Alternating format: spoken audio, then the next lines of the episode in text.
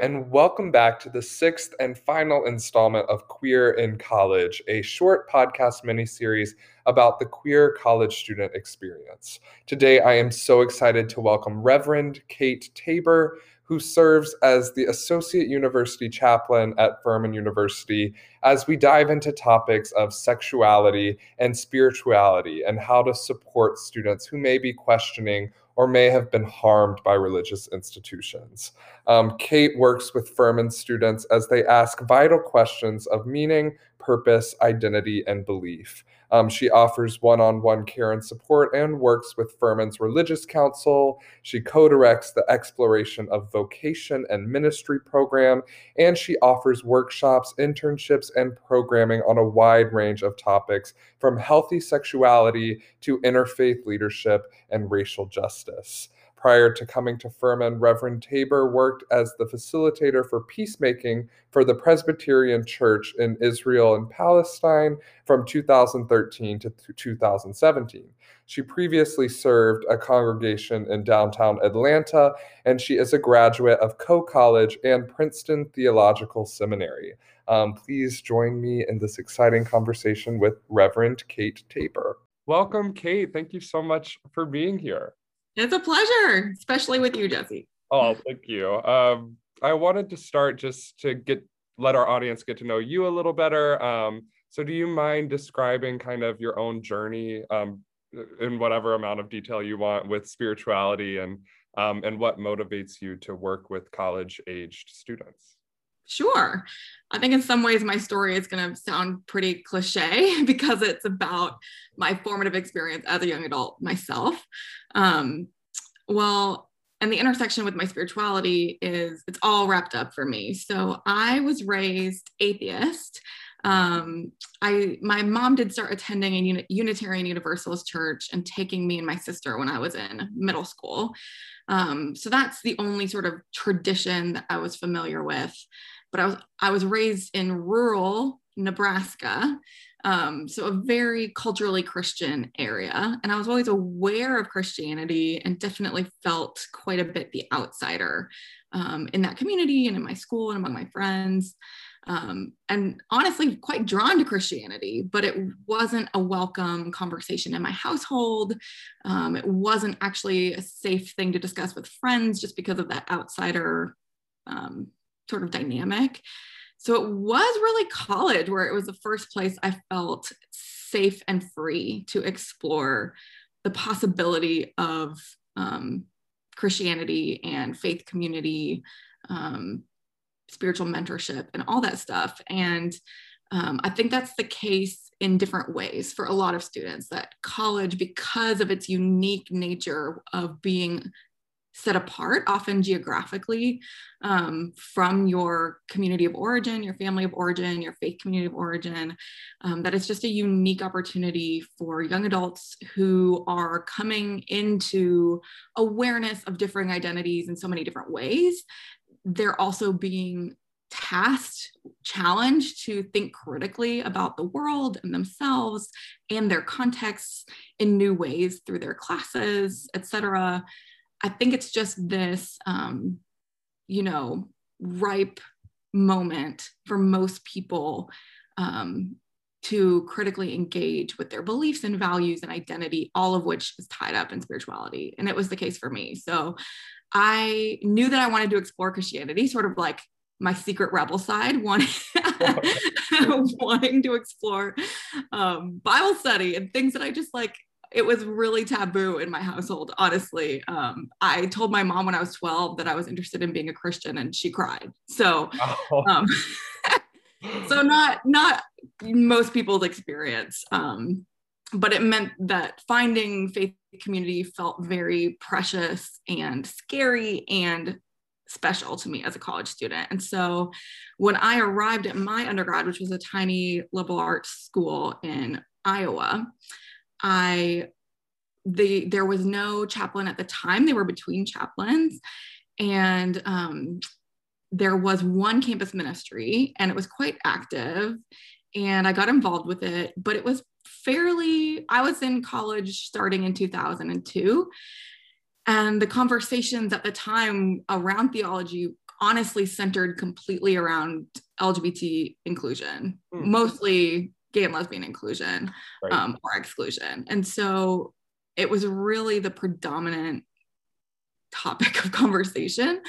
And I had been raised, um, you know, I grew up babysitting for a lesbian couple. Um, my I watched the UU church my mom attended um, go through the process of becoming open and affirming. Mm. And so I really struggled a lot with being presented with the perspective that being a Christian meant loving the sinner and hating the sin. Even conceptualizing homosexuality as a sin was really deeply troubling for me. Right. And I wrestled my whole like first semester in college with that dilemma. Um, and honestly, I remember just grieving so much that I was going to have to give up Jesus because I just couldn't believe that homosexuality was a sin. Like I was like, I'm trying to believe it and I just can't believe it. Like it's just not in me to get there. And so I think I have to say goodbye to Jesus. And I've found Jesus really compelling. And so I'm really sad about that. And I'm going to grieve it. But like, that's where I am.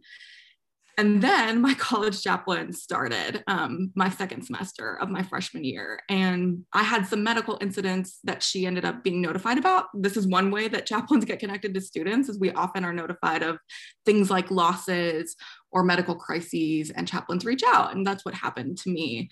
And in the midst of having this passing medical crisis, I got to know this chaplain who first of all advocated for me in medical settings. So that's a bond and very vulnerable and strong bond um, to have that experience. But then she also became a place where i felt my very tentative spirituality was affirmed.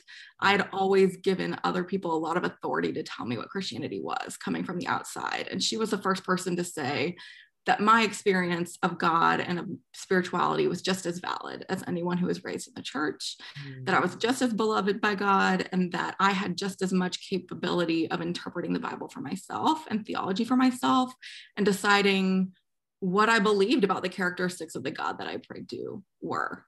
Um, and that was like addictive. like it was so compelling to me. Um, and that's what carried me to seminary. Um, I didn't have a vision for what vocation I wanted after seminary. It was just this sense of like, oh, I'm empowered to do theology and interpretation myself. And i my values can align with what i read in the bible. And not only can they align but they can convict me further and challenge me further to live more in line with my values. And um yeah and that's what led me to seminary. And just because of that experience of being validated uh, being challenged um, for moral courage. Um, she, my chaplain was very social justice minded on on all topics but she really um, because lgbtq inclusion was such a cultural moment um, when i was a young adult she really m- helped model for us ways of thinking about it and engaging in institutions that weren't affirming and how to do advocacy how to weigh the decision of whether to align ourselves with institutions that weren't in line with our values. Um, and those that those skills have served me really well and that chaplain continues to be a really influential person in my life. And so as i approached my vocation i did a stint as a congregational pastor. I did a stint in international peace and justice work um, but I always sort of held college chaplaincy in my mind as a thing I wanted to do. I used one of my two grad school internship years um, at, uh, at, at a university chapel. Um, so it's always been in my mind. There's pretty few positions, relatively speaking, as you can imagine.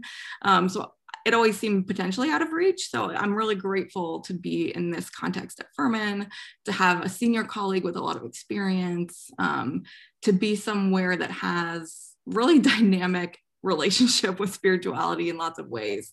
Um, but yet also an affirming place. I mean i think we have lots of places we can improve but mm-hmm. there's a good foundation for that. So Thank yeah. you so much. That is such a beautiful story. And i i love that theme of kind of self authorship and writing your own story. Um because to me like that's kind of how i conceptualize faith is like knowing that um, your beliefs and values might not um, line up with um, like what other people are telling you they should be and leaning mm-hmm. into them living into them anyways because you believe that that's the that's like the best and worthy cause for you to pursue i think that that is beautiful and um, i think that that's what jesus modeled right yeah. so jesus also spoke out against um, traditions and doctrines and practices of his day um, in order to be a healing and liberative voice and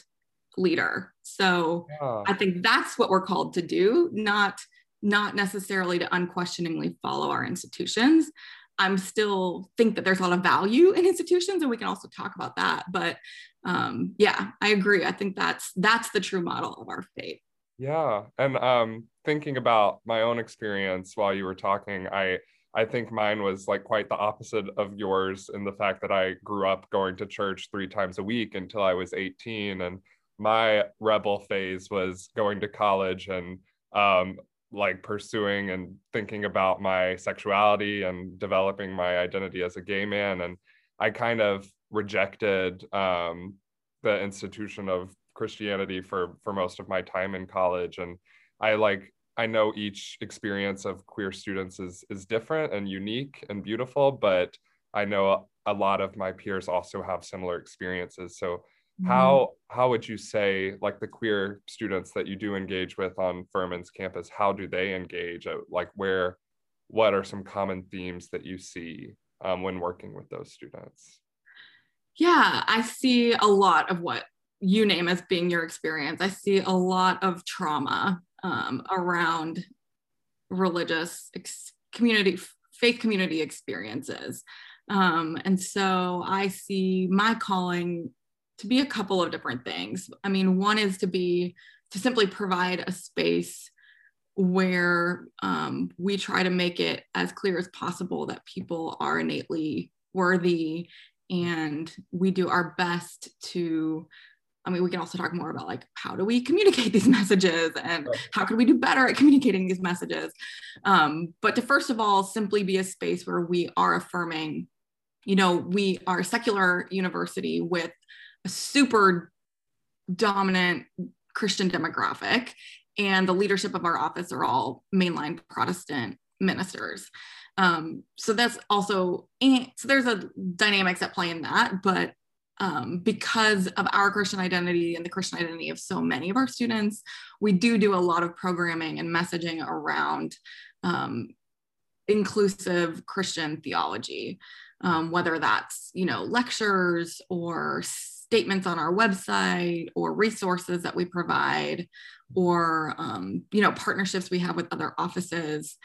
We have this calling to speak into these student experiences that they are despite whatever i would say lies that they were told potentially by their home communities that god's love is not conditional upon excluding their sexuality or gender identity or sexual experiences or decisions.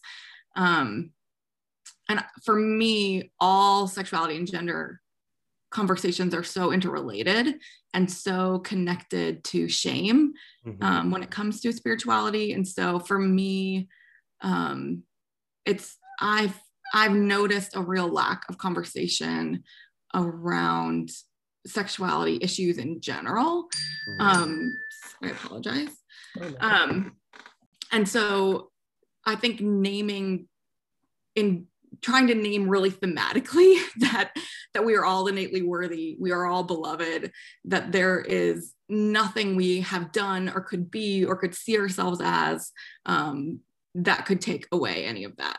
Um, so there's programming but honestly a lot of these conversations are one-on-one conversations with people right. who don't feel comfortable um, engaging publicly around their identity because a lot of times because of their trauma because of the ways they've been excluded um, and this is everything from you know it's a constant seems to me a constant permission giving to question messages that people were told by their churches or their families mm-hmm. um, to read the just all the things that i was encouraged to do you know you know inquire like well who who is the god that you think you've met right. whether it was in church, whether it was in prayer, whether it was in nature. You know, are there moments you've experienced of grace? Did they feel conditional? Um, I remember like praying alone in my room as a you know teenager and feeling a sense of being loved you yeah. know do any of these students have those experiences you know what would god say to you when you repeat some of the things that you were the messages you were told in church mm-hmm. when you mm-hmm. read the words of jesus what do you see what themes do you see in the bible um, and this is not to say that i'm invested in students choosing to remain to claim a Christian identity or to remain in institutions that are Christian. I, I think that if I allowed myself to be in, invested in that, I would not be invested in their liberation as individuals right. um, mm-hmm. completely. And so I try to make it very clear that despite my own identities and my own commitments, um, I don't have their life experiences, I don't have their trauma. Um, I'm not navigating the world in their body in their families. And so everyone has to, I don't have whatever spiritual experiences they've had or not had. And so I just do my best to both share, if they're interested, my core beliefs about who I believe God to be, mm-hmm. um, resource them with faith communities that share those beliefs and are affirming, um, and be equally as clear that they that there are affirming spaces for them in secular spaces. There are ways for them to um, pursue recovery from spiritual trauma. Um, but I guess as a chaplain, I also I do feel committed to at least putting on their radar um, for a lot of our students that come from conservative, homophobic, transphobic backgrounds spiritual backgrounds that that's not all there is like right. i just want them to know that um, not to feel as if there's any pressure to choose that identity or those communities for themselves but to know that it's a possibility because that is often incredibly healing right um, so it's a lot it's just a lot of i mean i probably have these conversations almost every week honestly oh. um, just given who oh. the demographic of our students are it comes up constantly and then of course there are groups of students for whom I have closer contacts. So we run a program called Exploration of Vocation and Ministry. Um, it it's a very openly um, we advertise ourselves as being a place for wrestling with spirituality. Um, it's not only for Christian students. We often get some atheists or agnostics, or occasionally students who claim other faith traditions. Um, and that space has been one where we have tried every year to bring forward conversations around sexuality and gender and give space for that. And we frequently have students wrestling with their own identities, sexual and, and orientation and gender identities in that space. Um, wow. So, and we have students for whom they think it's sinful. So it's, right. so a lot of my work also seems like, okay, I work directly with individuals who are wrestling with their trauma and identity. But I also work with a lot of students around how how are they interpreting the bible? How are they understanding god's characteristics in ways that might be exclusive? What does that mean for their peers? What does that mean for their leadership in their future careers and trying to equip students with more tools for understanding theology and scriptural interpretation um, because that seems to me at l- just as liberative mm-hmm. for our lgbtq students as working directly with them does that right. make sense absolutely yeah. i think that that is god's work i am just so um, impressed by you and i wanted i wanted to share a little bit of where i'm personally at with um, my journey um, because I have some questions about it. But I like I feel like I've reached this point where I recognize that um, you know, I grew up 18 years, I was deeply invested in the Christian faith. And I think it's just as much a part of me as my sexual identity, even though I've been ignoring it for quite some time. And I think my current journey and for the past couple years has just been how do I how do I reconcile being gay and and being Christian and who are my people? Like I just don't I don't know who my people are and I don't know where to find them. Um, and I've been reading. There's so many. They're everywhere. I know. I just like can't seem to find them. Um, but I know. um, I've been reading so much about like um, queer people that are Christian and how like I'm just been inspired by how creative and loving their their faith seems to be and um I wanted to just hear like what what is like the most creative or mm-hmm. um like out of the box form of of Christianity that has inspired you or like who like who are my people okay you know well um this might not fit exactly into the answer of your question mm-hmm. for which I have lots of other responses. And I think I was navigating these questions around as, a, as somebody who felt so outside Christianity and outside church for so long, I was honestly like longing to feel a sense of belonging somewhere. Mm-hmm. Um, I really wanted a denominational like hat. You know, so many of my peers and so many of your peers are really rejecting that. But for me personally, it was super meaningful having felt like an outsider. Um, but as I was sort of sifting through, okay, for me, LGBTQ inclusion was such a core, it was like the foundational piece of my wrestling with Christian identity. It was like, it was like a gatekeeper for me. Um, so when I was thinking about choosing a denominational affiliation, that felt so key. And this was, you know, back in 2000 six or so, I was doing this wrestling. And it was before several denominations had made some more progressive stances. And um, my chaplain was Presbyterian Church USA.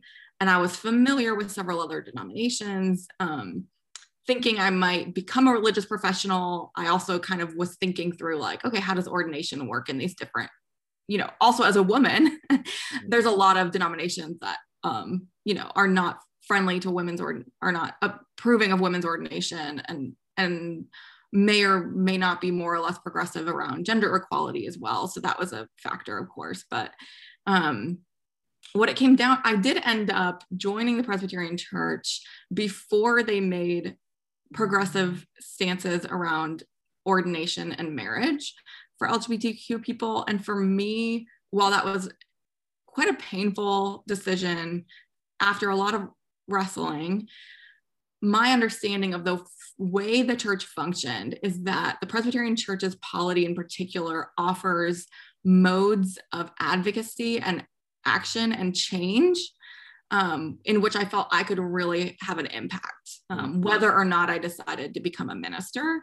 Um, the fun- the form of the church is that's very representational. So you have representatives from congregations, both ministers and non-ministers, who um, are representative of those representative of the congregation and representative of the local regional body the presbytery and they vote and make decisions based on um, yeah their conscience. Um, and so i was like okay i know and there i found this community through my chaplain called covenant network um, which was a lot of straight people honestly um, advocating on behalf of LGBTQ inclusion.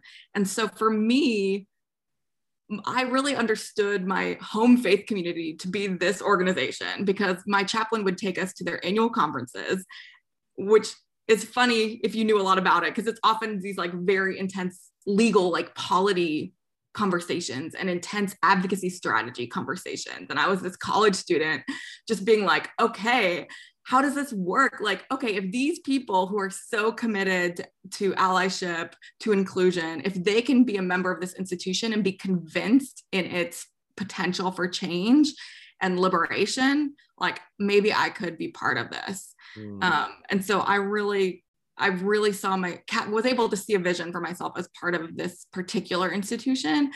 And actually, within like six months of my ordination, our denomination passed um, gay ordination. And then within within a few years past marriage even before the united states did. Um, so it has ended up being an affirming um, institution obviously right. There's a lot of room to grow but the official stances are affirming and it feels in line now with my values.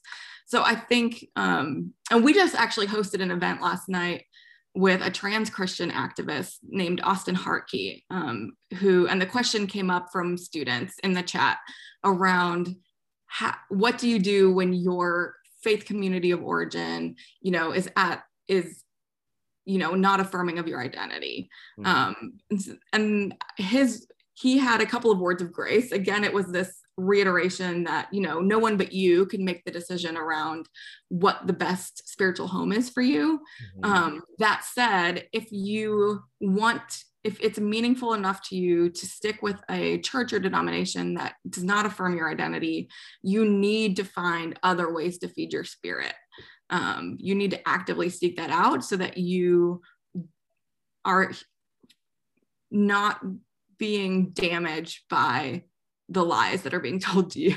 Right. um, and you yeah ways that where you are being filled and affirmed. Um, so i'm thinking i'm getting away from your question. So creative community. So for me it's like it has not been in the setting of a worshiping community so much. It's been like okay this advocacy community where we worship during the conferences too and everything but it was like this advocacy community allowed me to understand a vision for liberation within the structures of an institution Mm-hmm. And then I've also been involved in a lot of peace and justice work and faith-based peace and justice work. And, and for me, I felt so inspired when I felt like I was actually finding ways to sacrifice my safety and comfort for my values, for my Christian values. Mm-hmm. Um, I've a lot of my work has been around Israel Palestine, so those communities where where I've just been incredibly convicted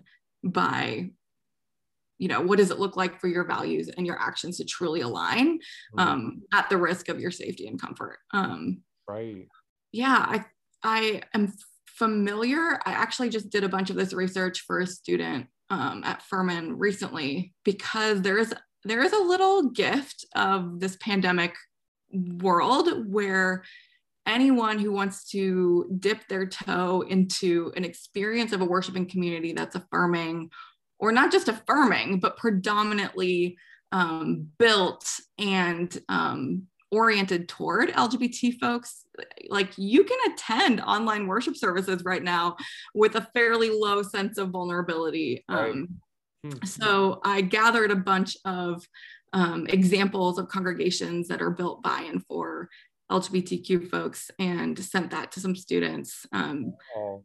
So that's an option right now for folks that I think I is would really love to to see that list, Kate. Sure. Yeah. so cool that you did that.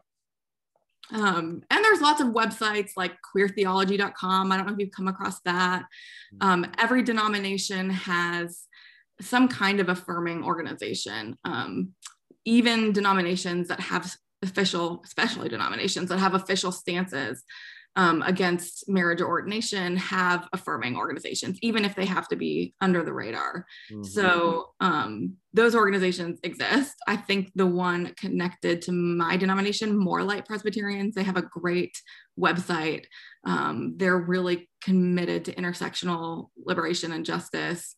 Um, and yeah, and that's another space where it's like, okay, around anti-racism values like how, what does it look like to risk our safety and comfort um, even the life of our institutions to um, live out our values. And right. those are the conversations that most inspire me. Um, I haven't, just because of having been overseas several years, um, being in this setting as a chaplain, I don't feel like I've ever had the opportunity to really explore um, my own preferences for a worshiping community um, in a diverse area. But a place mm-hmm. like Boston, where you are, is going to have like such a um, infinite number of opportunities, um, either to, for finding affirming faith communities, um, or I guess I don't know a good word for it, but like communities that are built by and for LGBTQ plus folks. Um, I know those exist around where you are. Yeah. And again, because of COVID, there's this opportunity to really experience a lot of different communities. Yeah, thank you for sharing those resources. I feel like in my head, I've been like, oh, it's COVID, it's a pandemic. I can't explore those resources right now. But opposite. Yeah, I like haven't even thought about that. And I'm I'm so excited to look into it. So thank you for sharing. Yeah, I'll share the ones that I've found. Cool. um, I wanted to ask one more kind of like big question before we Mhm. wrap up. But um, in my classes, we talk a lot about like systems of um, like white supremacy and uh, male dominance that are like hegemonic and normalized in our society. And I think um, Christianity has, you know, for hundreds of years been used as a tool by those kinds of systems to harm people and um, and keep people where in their place, so to speak. And um, I know that that infiltrates higher ed and um, higher education in itself is kind of a privilege perpetuating system that that harms groups of people and makes them feel excluded. And um, how like especially in the context of this year are you grappling with that? Or do you, is that something you think about? It sounds like you think about it um, pretty often but what are maybe some practical things that you do to kind of fight that like existing within that system you know? I think it's a conversation that's a little behind a lot of other privilege conversations. Um, not that there's more resistance to it than others, because there's resistance to every conversation about oppression systems. right Um, but I think it's just less on people's radar. So I do find a little more confusion and surprise around those conversations than I do, for example, when we host anti racism conversations. right Um, so we started um, offering a religious literacy training last year. Um, I adapted it from one out of NYU's Global Spiritual Life office. Had to do a lot of adaptation because they could assume a lot more religious diversity in the room than we can at Furman. And they didn't address Christian privilege at all, which at an institution like Furman, founded by Baptists, um, having you know 90 some percent of students identify as coming from a christian background. Um, it's really essential that that christian privilege is a part of that religious literacy conversation. So i adapted it quite heavily um, and then offered it to staff and faculty first. Well i piloted it with several student organizations um, but my own and some out of SDC, Student Diversity Council, um, DINS dialogues. Like I tested it on them and got their feedback and stuff. Um, so the point of the religious literacy workshop is to present religion as a social identity, um, like other social identities that impacts people's experience, sense of self, um, power, Mhm. right? Um, and that that you can learn about it as a social identity as well as understand how to be an ally around people for whom religious identity is a source of um, you know being marginalized right? Or being denied access to privilege. So those were fascinating conversations and like a big piece of those workshops was discussing christian privilege um, and yeah, like I said, I, I did encounter a lot of surprise and confusion around those conversations more than I do when we do anti-racism work. Um, but I think equipping Christians in particular and, and staff and faculty um, in particular, honestly, with that understanding of religious identity in the US, I also have benefited from having lived in contexts where religious identity was so cultural, it was so much seen by the society as a social identity, right? In Israel Palestine, religion is quite clearly a social identity. It's a political identity as well. It's a national identity for some. Um, and it's not nearly so connected to personal belief systems, right? Which is very different from the American understanding of religion. Wow. And so simply getting people to move from thinking of religion as a set of personal beliefs to a social identity is a big cultural jump. Yeah. Um and that I is so think, interesting. yeah. I I went on the Northern Ireland focus trip my spring break of junior year, and it was very mm-hmm. similar. Like the difference between the Catholics and the Protestants there, it's like not just a religious identity. Right. It's not just doctrine, it's political, Definitely. geographical, national identities, right? crazy that we don't think about it at all that way in America. Right. It's just like, you know, your personal belief system, you know? Right. Yeah. And I think as when we think about it as being an individual personal belief system, then thinking of it as a system of power and privilege doesn't make sense, Right. right? Right. So having to overcome that cultural assumption about religion is a huge first step to understanding how religion intersects with power and privilege. So that to me seems like an important groundwork educational piece. Yeah. And then moving on to okay, how has Christianity functioned in our society to um, give some folks power and take it from others, give some po- folks privilege and take it from others? And there's a real lack of understanding about that. So, I mean, a further goal I have is to do a little more education around um, the history of anti-Semitism and Islamophobia. There's occasional events around that, but um, you know, even given my theological education, I wasn't, I was not um, educated about that. So mm-hmm. almost at all.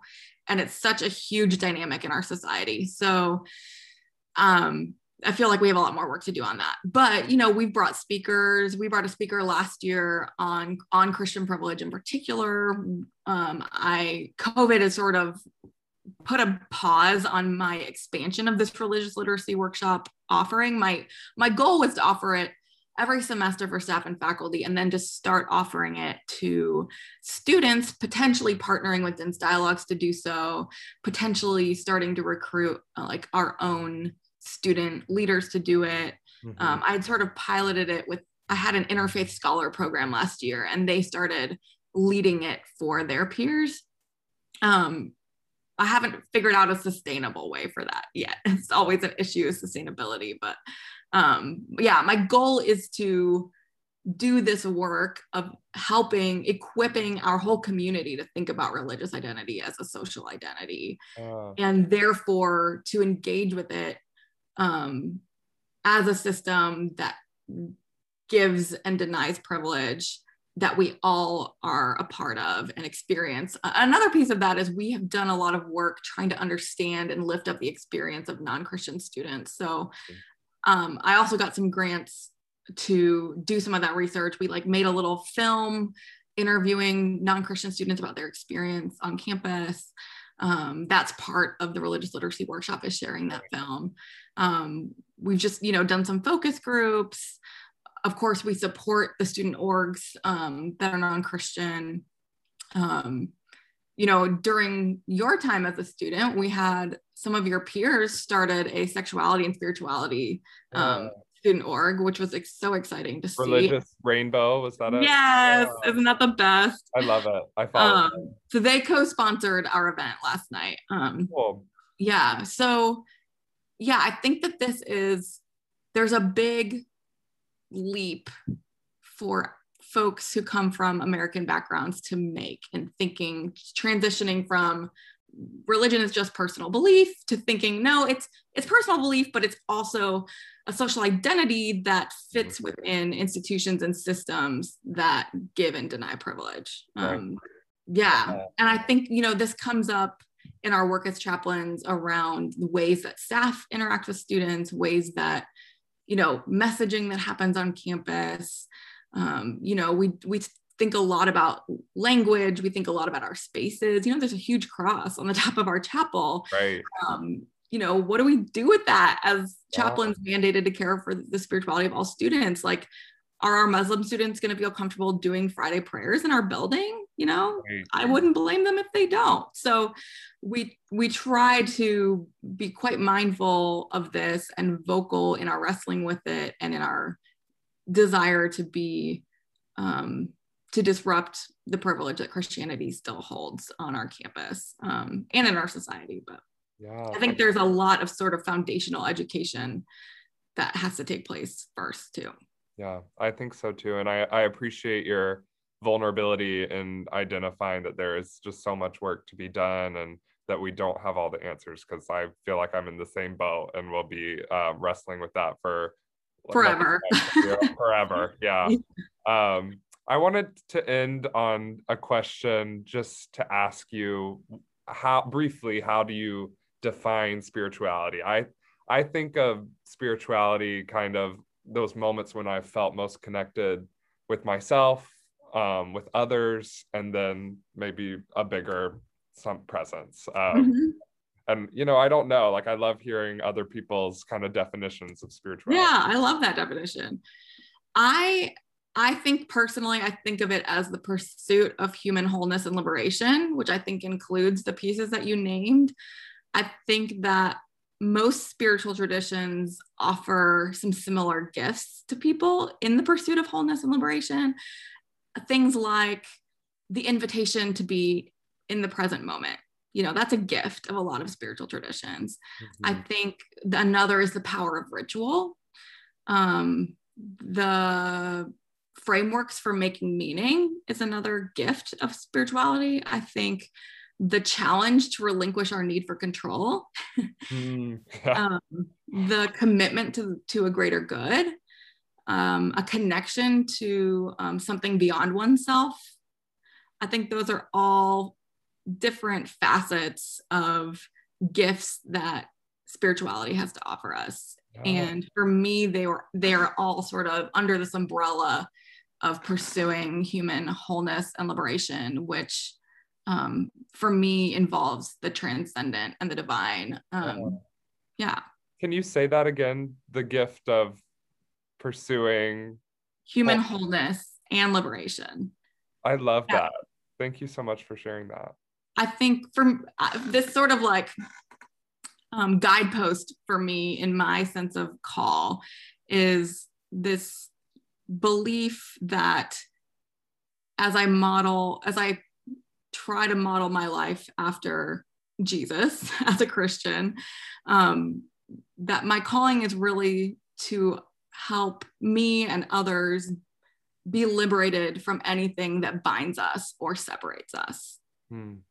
And I think that the higher ed setting is really rich for opportunities for liberation from things that bind and separate us. And that includes you know, shame or trauma around sexual and gender identities. Yes. I think that that is such a great note to end on. Thank you so much for your Thanks time. for inviting me, Jesse. It's so lovely to talk to you. I wish that we'd had more of these conversations when you were a student, but I can understand why it was not the time for you. Yeah, um, me too. And maybe we can continue some conversations in the future too. Yeah, I'd love Thank that. so much. Yeah.